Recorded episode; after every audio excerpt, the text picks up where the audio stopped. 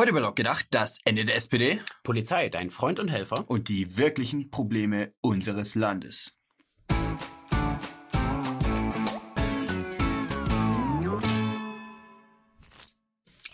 Es ist geschafft. Am Wochenende wurde das Ergebnis des SPD-Mitgliederentscheides bekannt gegeben. Die SPD stimmt für den Anschluss an die CDU.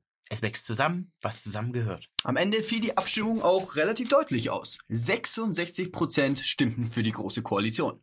Für Ralle Stegner natürlich ein Grund, in grenzenlose Euphorie zu verfallen. Was für eine großartige Partei! Wochenlange seriöse und leidenschaftliche Debatten mit wertschätzender Meinungsvielfalt über die Zukunft unseres Landes und Europas sowie unserer SPD. Dann stimmen Hunderttausende ab und entscheiden mit klarer Mehrheit. Mehr Demokratie geht nicht.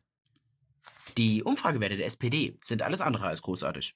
Die befinden sich nämlich aktuell auf einem Allzeittief. Noch 15 Prozent. Tendenz sinkend. Und was die Seriosität der Abstimmung angeht, naja, die SPD gab ihren Mitgliedern so eine kleine Hilfestellung, wie sie abstimmen sollen. Ja, die Unterlagen kann man nämlich ganz getrost als tendenziös bezeichnen. Da lagen dann nicht nur die Wahlunterlagen zum Ankreuzen drin, sondern zusätzlich noch ein dreiseitiges Schreiben mit vielen guten Argumenten für die Große Koalition. Auf Gegenargumente dagegen hat man verzichtet. Aus Platzgründen. Ein erschreckendes Demokratieverständnis, das Ralle da an den Tag legt. Aber gut, er wollte auch vor wenigen Monaten noch die Bundestagswahl als eindeutiges Wählervotum gegen die GroKo sehen. Naja, und jetzt widersetzt er sich halt ganz bewusst dem Wählerwillen. Wie groß der Einfluss dieses Schreibens war, bleibt natürlich offen. Aber am Ende ist es nur eine von vielen Unstimmigkeiten, die Zweifel daran lassen, wie kompetent die SPD tatsächlich ihre Abstimmungen durchführt. Wir erinnern uns, Anfang des Jahres konnte die SPD einen enorm großen Mitgliederzuwachs verzeichnen. Bei der Identitätsfeststellung der Mitglieder nahmen die Genossen es dabei nicht ganz so ernst. Sogar ein Hund konnte Parteimitglied werden und war somit bei der Abstimmung zur GroKo stimmberechtigt. Aber das ist Vergangenheit. Auf zu neuen Taten. Denn die Zeit arbeitet gegen die SPD. Die SPD steht in Nibelungentreue zu Merkel. Und Deutschland bekommt endlich eine neue Regierung.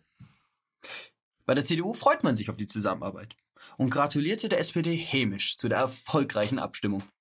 Die Große Koalition läuft auf der Zielgeraden ein. Und das zum letzten Mal.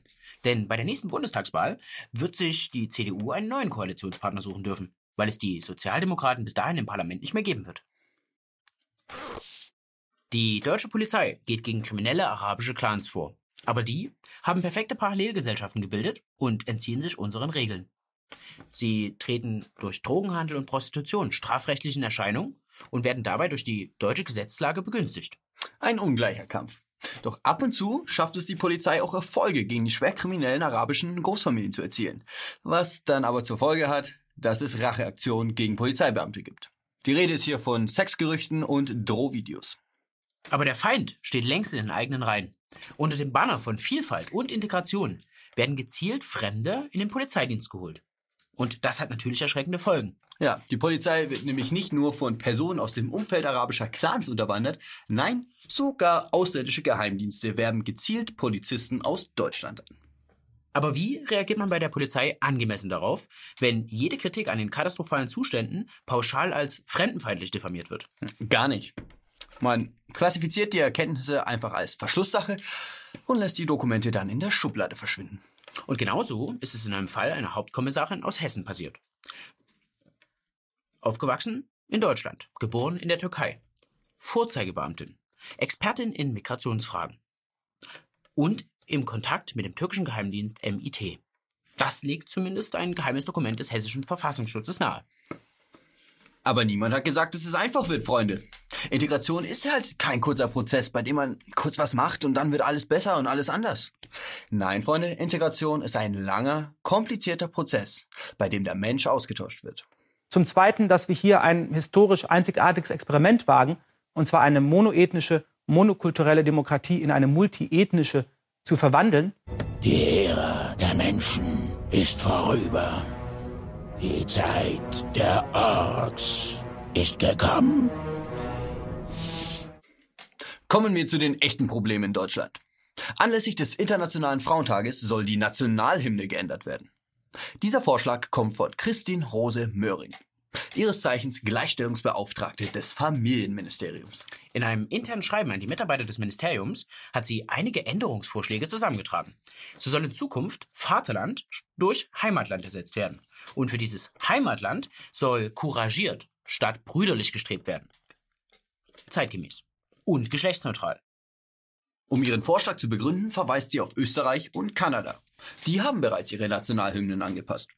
In Österreich heißen die Bruderchöre jetzt Jubelchöre. Und aus der Heimat großer Söhne wurde die Heimat großer Töchter und Söhne.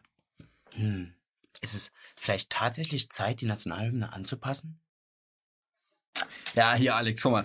Bei der Einigkeit, also da geht es ja schon los. Also wer da nicht gleich an eine monoethnische oder monokulturelle Demokratie denkt, ja, da weiß ich auch nicht mehr weiter. Der ist, der ist echt in der Vergangenheit hängen geblieben. Aus und vorbei, Geschichte. Ja, definitiv. Vielfalt. Vielfalt wäre hier angebracht.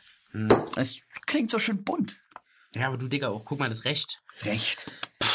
Äh, Straftaten werden ja nur noch selten verfolgt. Äh, Also jetzt egal ob Einbruch oder Diebstahl und auch der illegale Grenzübertritt ist ja jetzt mittlerweile völlig Wayne. Ja? Also im Zeichen der Humanität wird das alles geopfert. Ja? Humanität? Humanität, Humanität, machen wir. Ma, da haben wir's doch. Ja. Aber jetzt kommt der Knaller hier. Das deutsche Vaterland. Sind die eigentlich komplett bescheuert? Wir sind ein Vielvölkerstaat. Wir es Heimatland. Da kann jeder nämlich an sein eigenes Land denken. Ja. Ja, mir brennt dieses brüderliche Streben noch so ein bisschen irgendwie. Das, äh, das müssen wir jetzt erstmal komplett durchgendern. Einfach durch alle 67 Geschlechter. Ja, ja. Bis am Ende halt keiner mehr so richtig weiß, wo oben und unten Ja, ist. genau, äh, das, ja. das wäre einfach wahrhaft couragiertes Verhalten. Ja. Ey, dann lass uns doch einfach couragiertes Verhalten nehmen. Couragiert streben. Couragiert streben, das ist perfekt. Geil. Couragiert Geil. streben. Wir haben's. Wir haben's. Ja. Das passt. Die Änderungswünsche wurden aber von ganz oben zurückgewiesen. Noch sei die Zeit nicht reif. Weder Merkel noch Steinbrück wollen die Nationalhymne dem Zeitgeist anpassen. Aber wehe dem, einer wedelt mit der schwarz-rot-goldenen Fahne. Ja, da wird die Bundeskanzlerin sauer. Ja, aber als Zeichen des Entgegenkommens könnte man die Nationalhymne ja wenigstens in andere Sprachen übersetzen. Zum Beispiel Arabisch. Oder Türkisch. Dann könnte Özil bei der WM auch mitsingen. So, Freunde, das neue Kabinett nimmt langsam Form an. Die ersten Posten sind bereits vergeben. Aber in manchen Bereichen sucht man noch eine qualifizierte Person. ich sag's mal andersrum. Da ich in diesem Bereich, ähm, sag mal, wenig Kenntnisse von innen habe, kann ich vielleicht die richtigen Fragen stellen. Ich werde so lange fragen, bis ich ein gutes Gefühl habe, ähm, wie der Hase da so läuft. Und ich hoffe sehr, dass diejenigen, die in dem Bereich arbeiten, mich an der Stelle unterstützen und mir auch ein bisschen Einblick in ihre Arbeit gewähren. Und in wieder anderen Bereichen ist einfach keine Zeit, sich ewig einzuarbeiten. Da besteht ein gewisser Druck. Und dann fängt man halt direkt an und arbeitet drauf los. So geht zum Beispiel auch der aktuellen Staatsministerin für Digitales, Dorothee Bär. Wer schon einmal in ein anderes europäisches Land gereist ist, weiß, dass wir hier in Deutschland ein Problem mit der Internetinfrastruktur haben. Wir bezahlen wesentlich mehr als andere Europäer und bekommen dafür wenig bis gar keine Leistung. Eigentlich logisch, dass sich eine Staatsministerin für Digitales sich dem Thema annehmen würde. Aber Frau Bär hat andere Prioritäten. Ja, Aber das Thema muss doch sein, kann ich auf dieser Infrastruktur, die wir haben, dann auch mal autonom fahren? Habe ich die Möglichkeit auch zum Beispiel mit einem ähm, Flugtaxi durch die Gegend zu können? Wobei die Idee des Flugtaxis nichts wirklich Revolutionäres ist. Bereits in Vergangenheit sind Zeichnungen zu einem so einem Prototyp aufgetaucht. Ja, aber bis wir dieses Transport möglich nutzen können, werden noch einige Jahre ins Land gehen, Digga. Ja, schreibt uns in die Kommentare, mit welchem Verkehrsmittel ihr euch ganz gerne fortbewegen würdet und was ihr glaubt, welchen Bär uns die Staatsministerin in Zukunft aufbinden wird. So, Freunde, es ist wieder soweit nach vier langen Themen. Haut rein, teilt das Ganze, abonniert das Ganze, kommentiert das Ganze, gebt dem Ganzen einen Daumen hoch. Ihr kennt das Spiel und ansonsten Haut rein bis nächste Woche, Freunde. Kommt. Macht's gut.